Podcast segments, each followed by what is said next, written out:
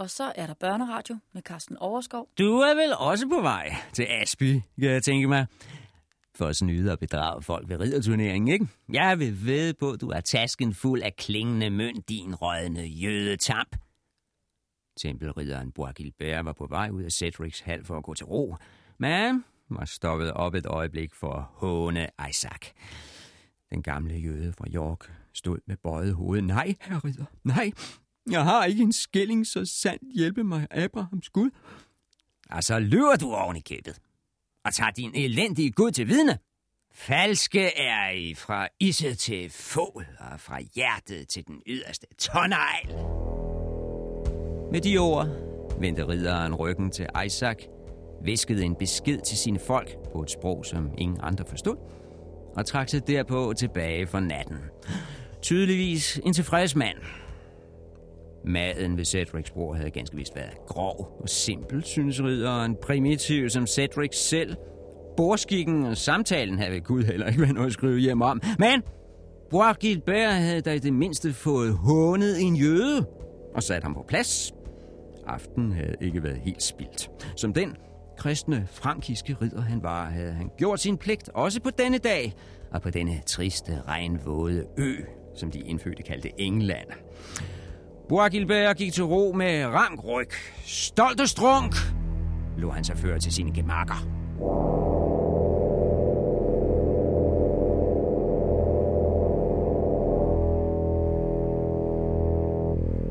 Nu sagde jeg, at ingen forstod de ord, han havde visket til sit følge. De var nemlig på tyrkisk og arabisk, for alle hans tjenere var slaver, han havde taget i Mellemøsten. Men det er ikke helt rigtigt. Faktisk var der en til i hallen, der forstod. Ah, han sad lidt væk, godt skjult under sin lasede kappe, og havde nogen lagt mærke til ham, ville de nok have troet, at han var slumret ind efter middagen. Men inde bag kappen var han lysvågen og lyttede til hvert ord, der blev sagt i salen. Det var den pilgrim, der var ankommet samtidig med den gamle jøde, da uværet var på sit højeste. Han var just vendt hjem fra det hellige land og havde tyrkens tunge mål i friske rendring. Men han røbede ikke med den mindste bevægelse, at han havde forstået tempelridderens ord. I det hele taget røbede han ikke ret meget denne lasede pilgrim. Kappen tilslørede hans skikkelse. Ansigtstrækkene var skjult i mørket under hætten, og da ingen havde spurgt om hans navn, havde han ikke sagt det højt til nogen. Det eneste, han havde sagt hele aften, var, at han for nylig havde set en ridderturnering i Palæstina, hvor syv tempelherrer var blevet fældet. deriblandt blandt Bois Gilbert, kastet til jorden af engelske lanser, nemlig kong Løvehjerte selv og fem af hans tapre riddere. Ivanhoe hed den mand, der havde fældet Bois Gilbert. Men udover det, udover det, havde pilgrimmen været tavs indtil nu. Og ti minutter efter, da han blev lidt af kringlede gange ned til det kammer, hvor han skulle sove af en haltende tjener med en sodende fakkel, og denne tjener blev ved med at spørge om nyt for det hellige land, og særligt om den ridder, der havde kastet på Agilbert. Heller ikke da mælede pilgrimmen et ord. For han havde nemlig det princip, at ting, der må fortiges til højbords, ikke skal falde som sladder blandt tjenere og trælle. Der er stadig meget, vi må gætte os til. Og mystikken vil ikke lette forløbet. Det hører med til historien om Ivanhoe.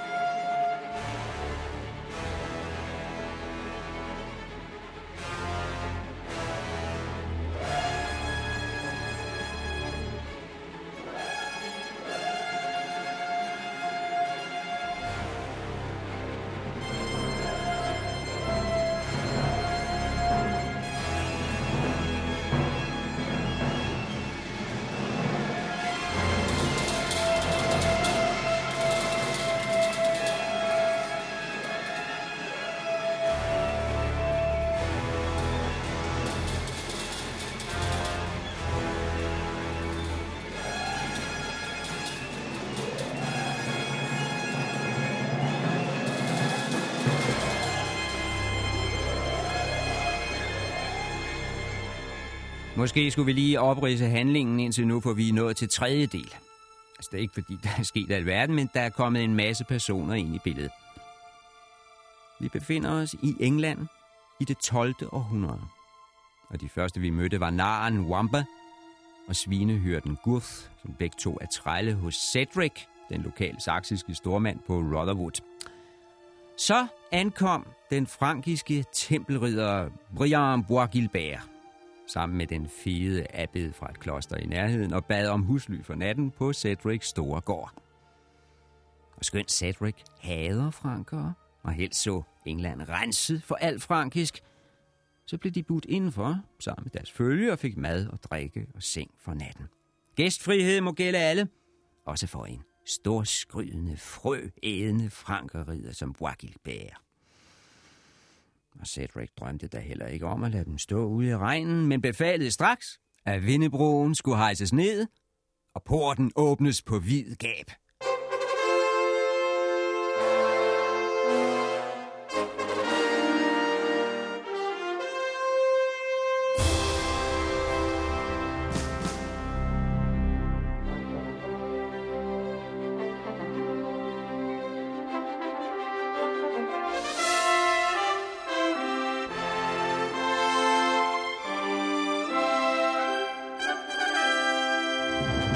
Ja, gæstfriheden galt den over for fattige folk. Selv de usløste har krav på en bid mad og tag over hovedet i hårdt vejr. Og den aften var der netop kommet to almindelige vejfarende til Cedrics gård. Isaac, en gammel jøde fra York, og en kappeklædt pilgrim, som endnu ikke har røbet sit navn. Så nu er vi op på syv personer. Wamba og Gurth, Bois Bære og Abeden. Isaac og den ukendte pilgrim, samt Cedric selv, den saksiske stormand. Forløbig så foregår det hele i hans befæstede storgård i Midt-England med vilde egeskove til alle sider. Syv personer altså at holde redde på. Og så har jeg ikke engang nævnt hans plejedatter, den unge jomfru Rovena, og hun er måske den vigtigste af dem alle sammen. Men hende har jeg fortalt så rigeligt om de to første gange. Hende lader vi ligge nu. Sødt, sovende i sit jomfrubur, eller, hvem ved, søvnløst sukkende, mens hun vender og drejer sig i himmelsengen og ikke kan få lukket et øje af lutter længsel efter en bestemt ung mand. Det er selvfølgelig Wilfred, jeg tænker på. Cedrics søn, som var smidt ud hjemmefra, sporløst forsvundet og nu muligvis befandt sig i Palæstina. Måske lå hun hvileløs på grund af ham. Uh,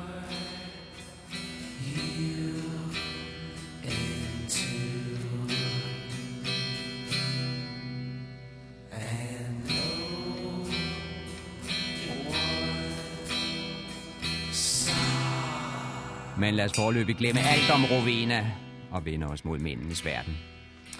En verden, hvor det så langt fra er øne, der tæller, eller smukke ord, men listig tale en tidlig morgentime og brutal våbenmagt, såvel nattens knive i ærmet som bravende lanser ved højlys dag.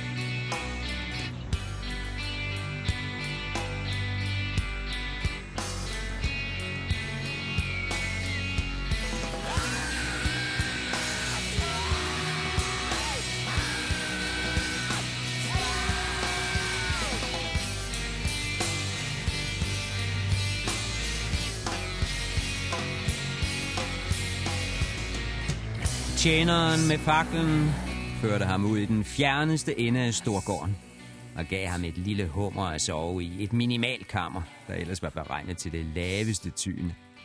Men pilgrimen var tilfreds. Hvor ligger den gamle jøde? I kammeret ved siden af, svarede tjeneren. Kort og stust, for han var nemlig sur over, at pilgrimen nægtede at tale mere om denne Ivanhoe, der havde slået Frankeren i ridderdyst. Og, og, og svinehyrden Gurf, hvor sover han? I kammeret til den anden side som en. Og så forsvandt tjeneren og efterlod pilgrimen i bælragende mørke.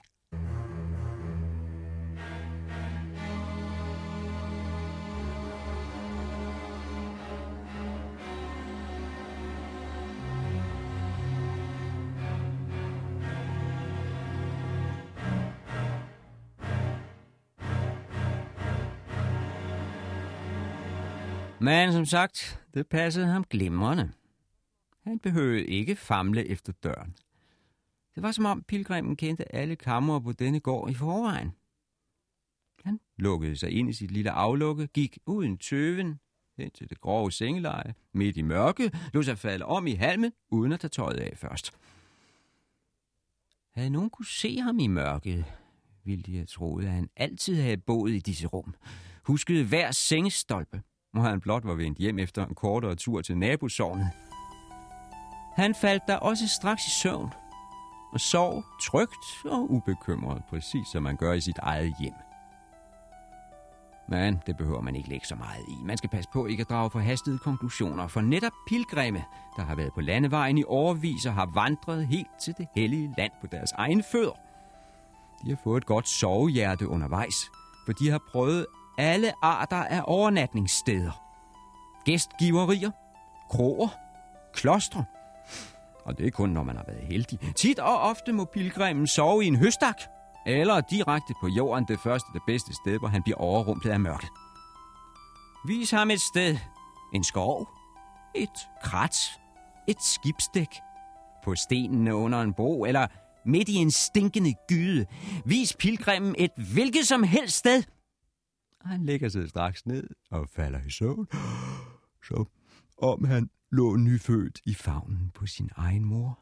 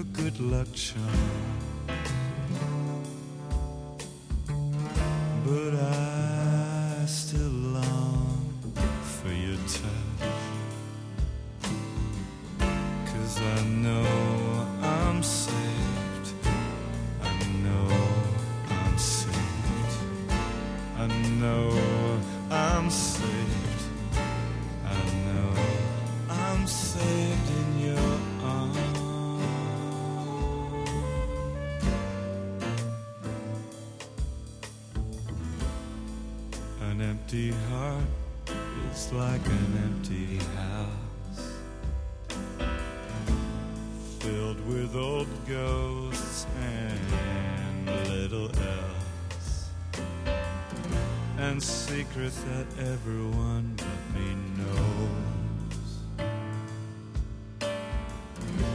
Though without love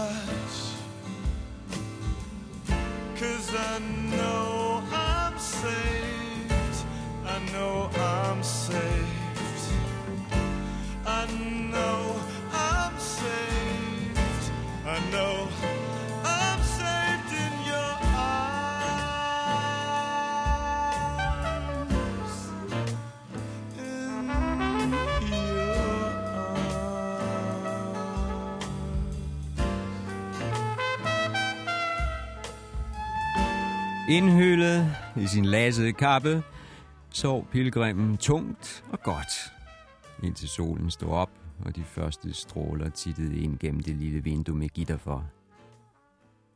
Først nu så man, hvor tageligt rummet var. Men det indsede pilgrimmen ikke. Han stod hurtigt op, bad sin morgenbøn og ilede ud af kammeret på listen af fødder. Trods mørket i gangen fandt han straks døren ved siden af og lukkede sig sagte ind til jøden.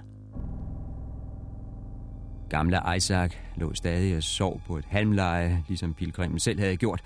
Men jødens søvn var urolig og plaget. Hans ansigt var mærket af bekymring og ængstelse, og selv i søvne fægtede han afværgende med armene, som for at holde usynlige fjender på afstand og bede om noget. Han havde tydeligvis mareridt, lå og jamrede på hebraisk. Og da pilgrimen prikkede til ham med sin stav for at vække ham, for den gamle jøde op med alle hår stridende på hovedet og øjnene fulde af rejsel. Dræb, dræb mig ikke! Ja, det er ikke værd. Mig behøver du ikke være bange for. Jeg er din ven, Isaac. Husker du mig ikke fra i går? Åh oh, jo, nu ser jeg, hvem I er. Måtte Israels Gud belønne jer. Men hvad ved I mig så ugudeligt tidligt? Jøden havde åbenbart allerede glemt, at det var et mareridt, han var blevet vækket fra. Men sådan er det vel for os alle. Det er aldrig rart at blive revet ud af søvnen, uanset hvor angstfuld og forpint ens drøm har været. For den dag, man slår øjnene op til, den tegner som regel til at blive endnu værre. Det gjorde den også for Isaac. Men det gik først op for ham lidt efter, da pilgrimen havde talt ud. Jeg vækker dig, fordi du er livsfar, Isaac. Du skal se at komme ud af det her hus i en fart. Jeg hørte tempelridderen give ordre til sine folk i går aftes på tyrkisk. De fik besked på at lægge sig i baghold og fange dig, så snart du forlader Cedrics gods. Og derpå skal de føre dig til den nærmeste frankiske borg. Så nu gælder det om at komme afsted, før fanden får sko på. Og du ved, hvad det er for en fanden, jeg tænker på? Det, det ved jeg. Gøs, den gamle jøde. Jeg kan allerede se de frankiske torturinstrumenter blive gjort klar i Kristi navn. Jeg kan allerede nu føle heden fra de glødende tænger mod min hud. Og mærke stanken fra mit eget svedende kød.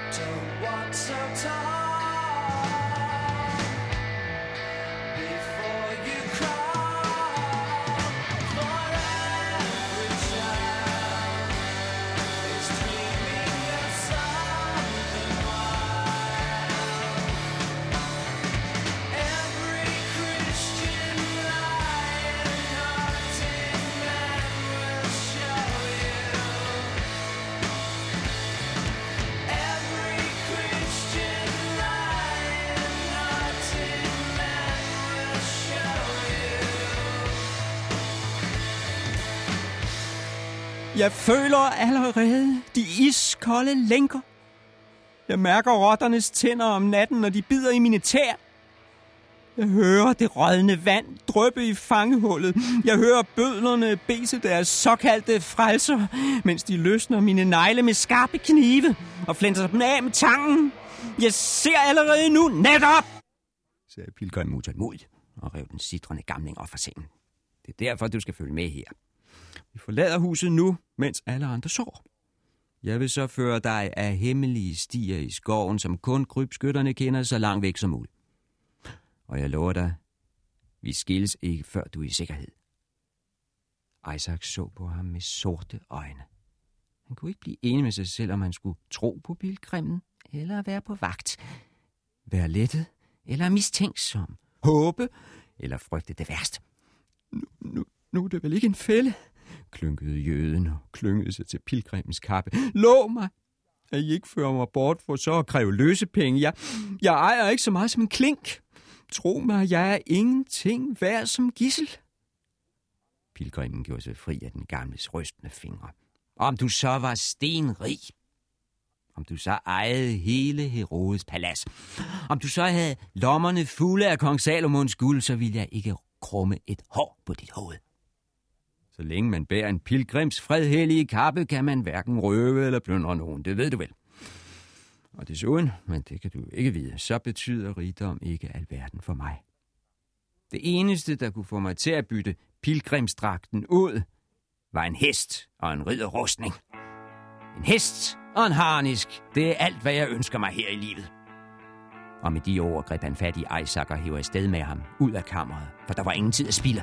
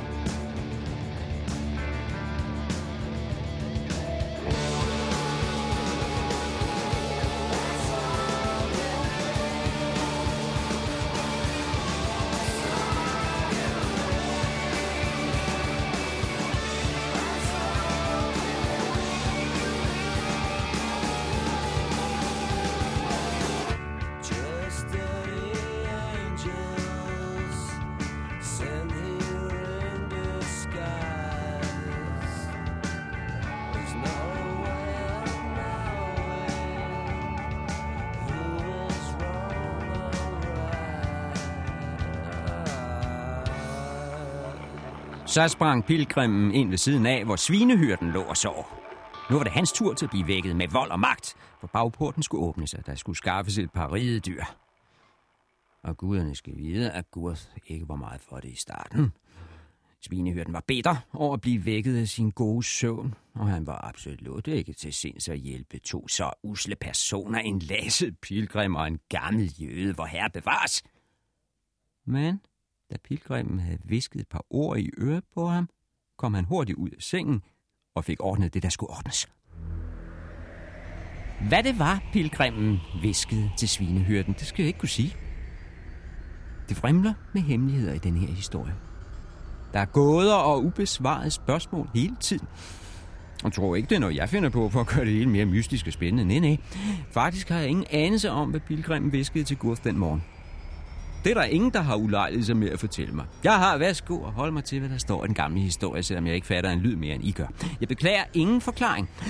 Pilgrimen visker et par fortrolige ord, som en i øret på svinehørten, og straks springer svinehørten ud af sengen, henter to muldyr i stallen og får bagporten låst op, så jøden og pilgrimen kan smutte væk over voldgraven. Der ligger nemlig altid et par planker over voldgraven, som hvis man skulle komme for sent om aftenen, og den rigtige vindbro er trukket op. Alt det sørger svinehyrden for bare på grund af et par små ord i øret. Og inden de så sig om, lå Cedrics gård bag dem. De brede græstage og den højt ravende palisademur fortonede sig bag ryggen på dem og blev lavere og lavere. Mindre og mindre, ligesom svinehyrden, der stod og stirrede efter dem i bagporten. Til sidst var han ikke større end en dværgmus, der sad og lurede i sit hul. Og snart var Cedrics storgård helt forsvundet i grentykningen. Og jøden og pilgrimmen, de befandt sig langt inde i skoven, ridende på hver sit muldyr.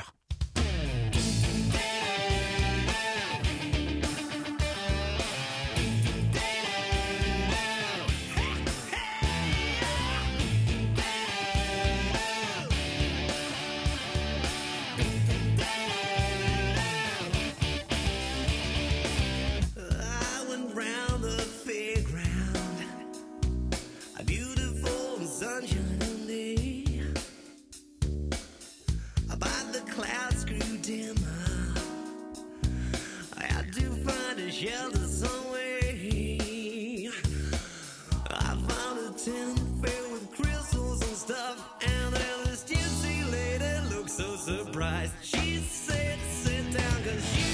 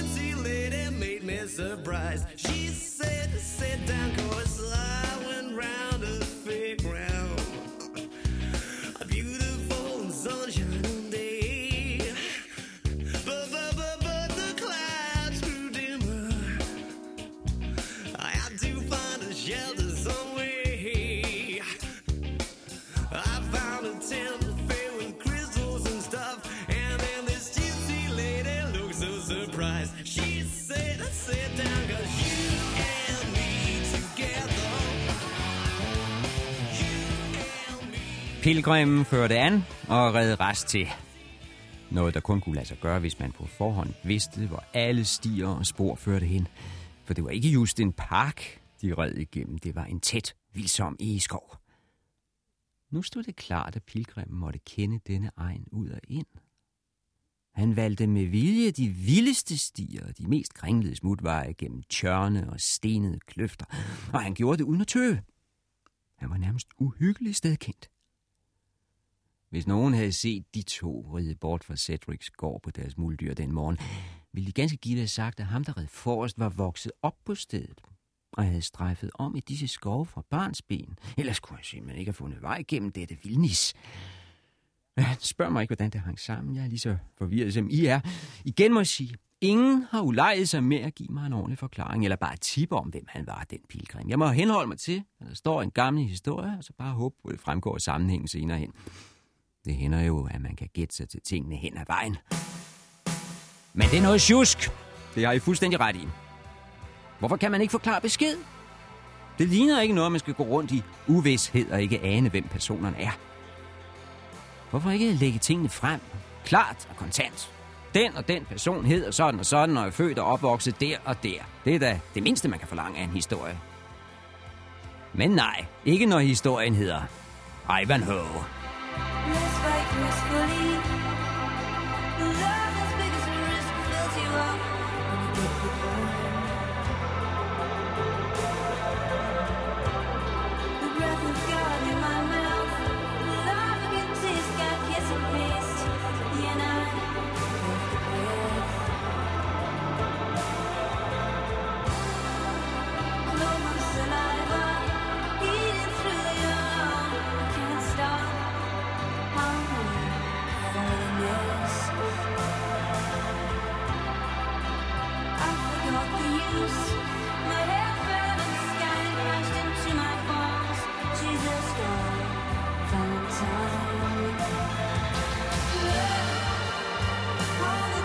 Amen.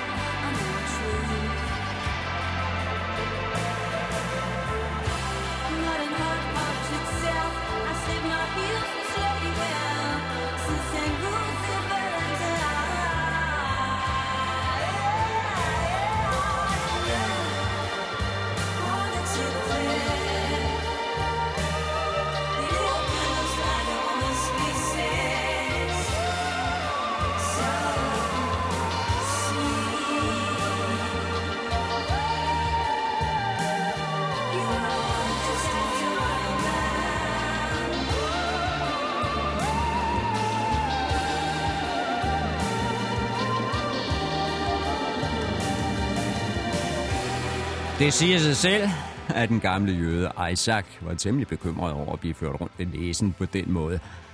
På kryds og på tværs gik det gennem skoven. Sådan virkede det i hvert fald. Måske red de i ring og kom ikke ud af stedet. Isaac mistede snart en hver fornemmelse af nord og syd og op og ned. Så tæt var krattet, og så hæftigt skulle han ride til for at holde trit med pilgrimmen. Ikke så sært, at den gamle jøde igen begyndte at frygte, at det i virkeligheden var et baghold. At han med vilje blev lokket på afveje, så han mistede orienteringen i det vilde rit. Og at han om lidt skulle falde i en fælde.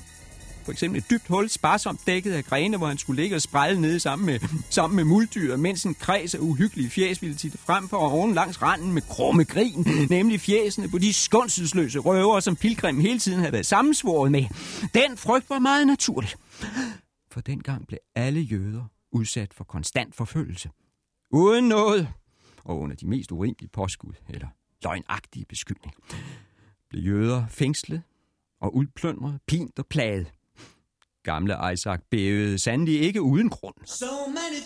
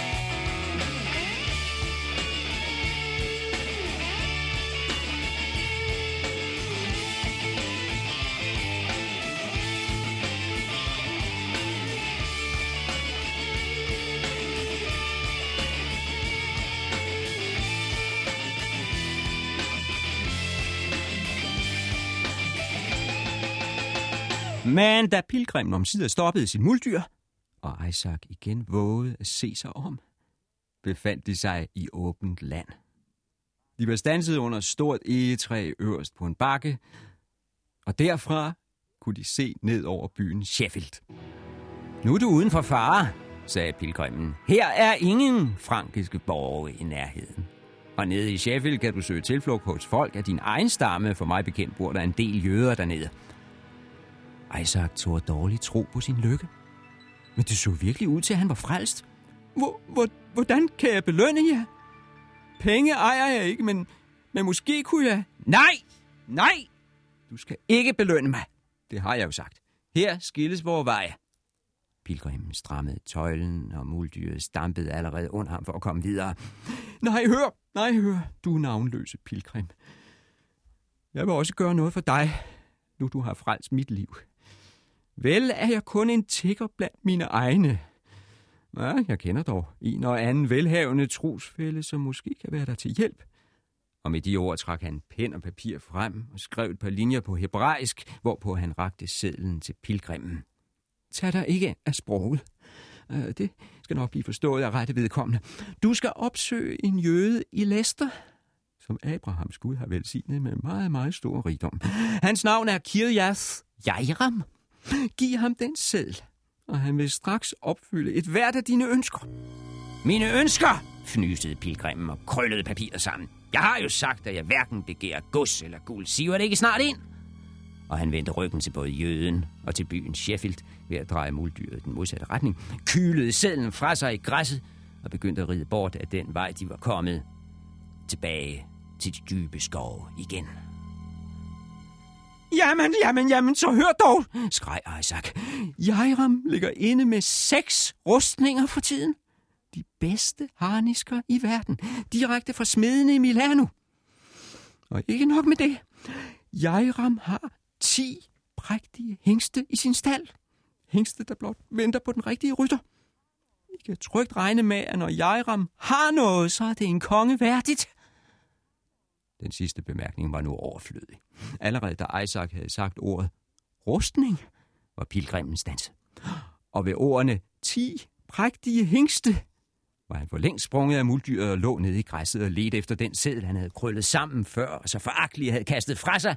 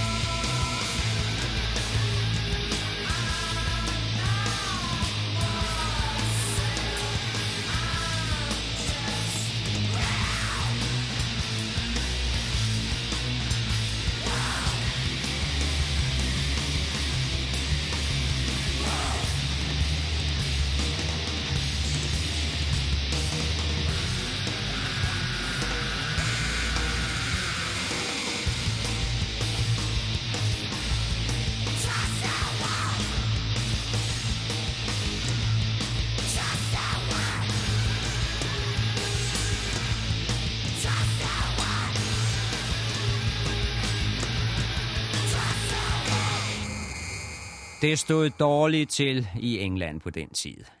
Rigtig skidt. For det første, kongen var væk. Richard Løvehjerte var havnet i et fangehul hos den lede og skurkagtige hertug af Østrig. På vej hjem fra korstog var han faldet i et lumsk baghold, og ingen vidste faktisk, hvor den engelske konge var blevet af. Men da kravet om løsepenge kom fra hertugen af Østrig, så var det ikke så svært at gætte.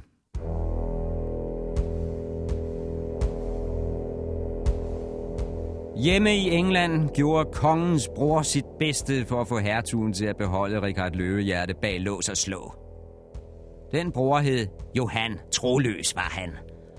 Han gik under navnet Johan uden land. For hidtil havde ingen ville have ham som andet end prins. Men nu ville han have et land. Han greb sin storebrors ulykke, forsøgte at vende den til sin egen fordel og prøvede at blive konge af England. Til det formål samlede han tilhængere blandt de skuffede ridere, der vendte tilbage fra korstog kun for at opdage, at deres brødre havde snuppet godset derhjemme for næsen af dem. Frustrerede folk. Frustrerede folk, der samtidig var barske og brutale. Hærdede, som de var i mange års kamp mod Saladin og hans vældige styrker af vantro tyrkiske krigere. For disse hjemvendte ridere talte kun dakkerten.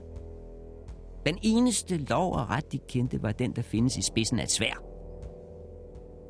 Det siger sig selv, at også mere almindelige forbrydere og fredløse strømmede til og fylkedes om disse røverridere som bier om en krukke honning.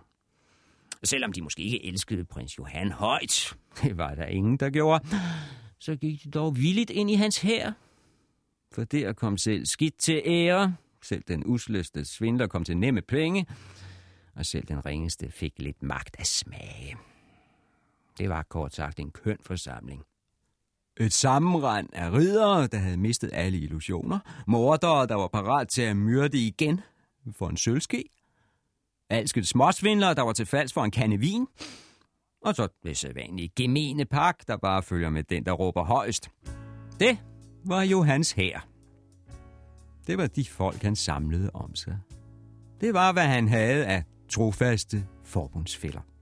Så kan han være forstå, hvor skidt det stod til i England. Sailed in the sky.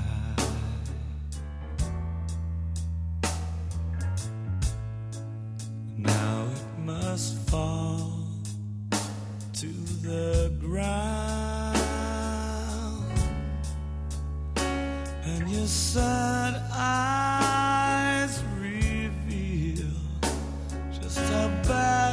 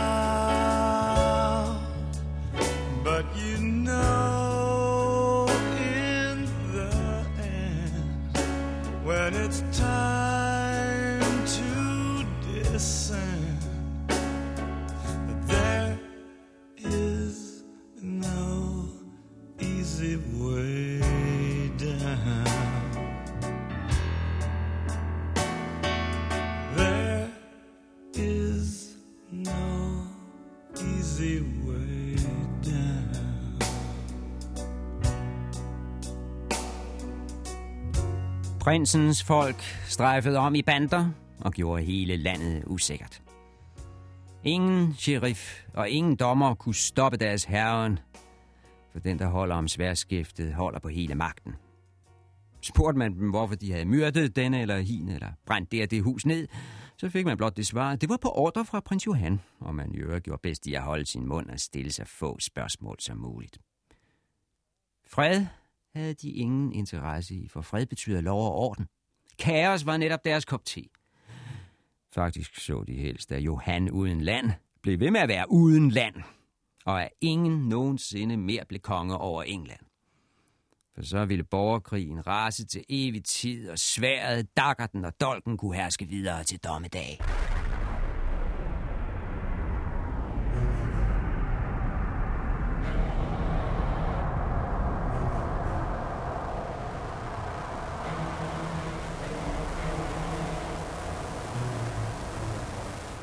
Men på trods af alle disse ulykker, var der stadig steder, hvor folk kunne komme sammen.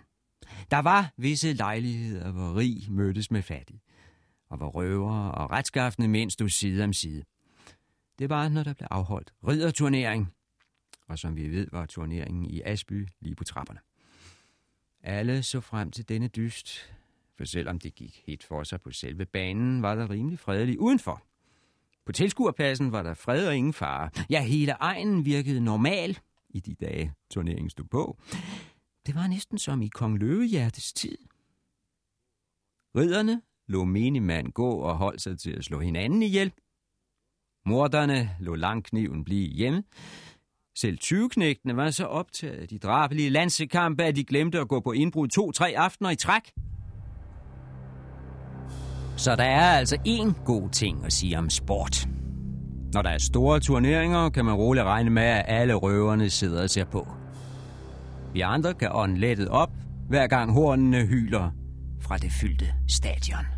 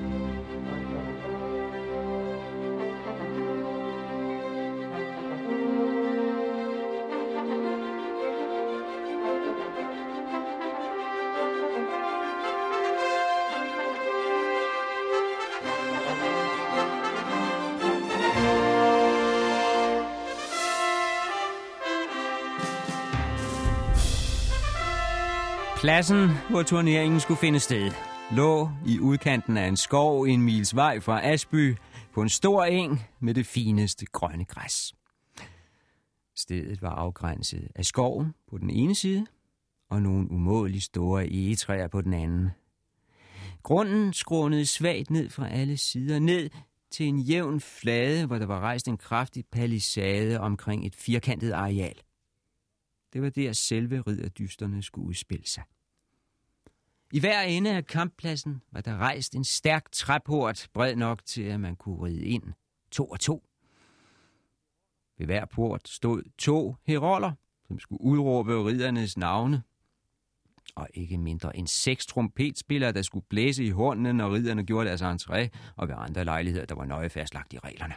Desuden var der mængder af officials i begge ender af banen, også bevæbnede folk, der skulle teste, at lanser og svær levede op til reglerne, og om ridderne var af tilstrækkelig edelbyrd. Det siger sig selv, at der også var kvinder til stede. Sandt at sige, sværmede de som myg over et mosehul. Der var rejst en speciel tribune til dem, udsmykket med pragtfulde stoffer. Og der var de så alle sammen, egnens unge møer. De skønneste piger, der overhovedet kunne opdrives inden for 20 mils afstand. Alle var de klædt i grønne og lyserøde kjoler, og flokkedes om en tom tronstol, som var staset ud i de samme farver som kjolerne, altså grøn og lyserød. Flag og vimpler vejede over pigernes tribune. Alle med det røde hjerte som symbol. Og over tronstolen stod der skrevet i hjerteblodets farve, at her skulle hun sidde, når hun var kåret. Den skønneste af dem alle. Dronningen over kærlighedens land. Her skulle hun indtage sit højsæde. Men det bliver ikke i dag, for her slutter tredje del, og vi er kun lige startet på den største ridderhistorie af alle. Historien om Ivanhoe.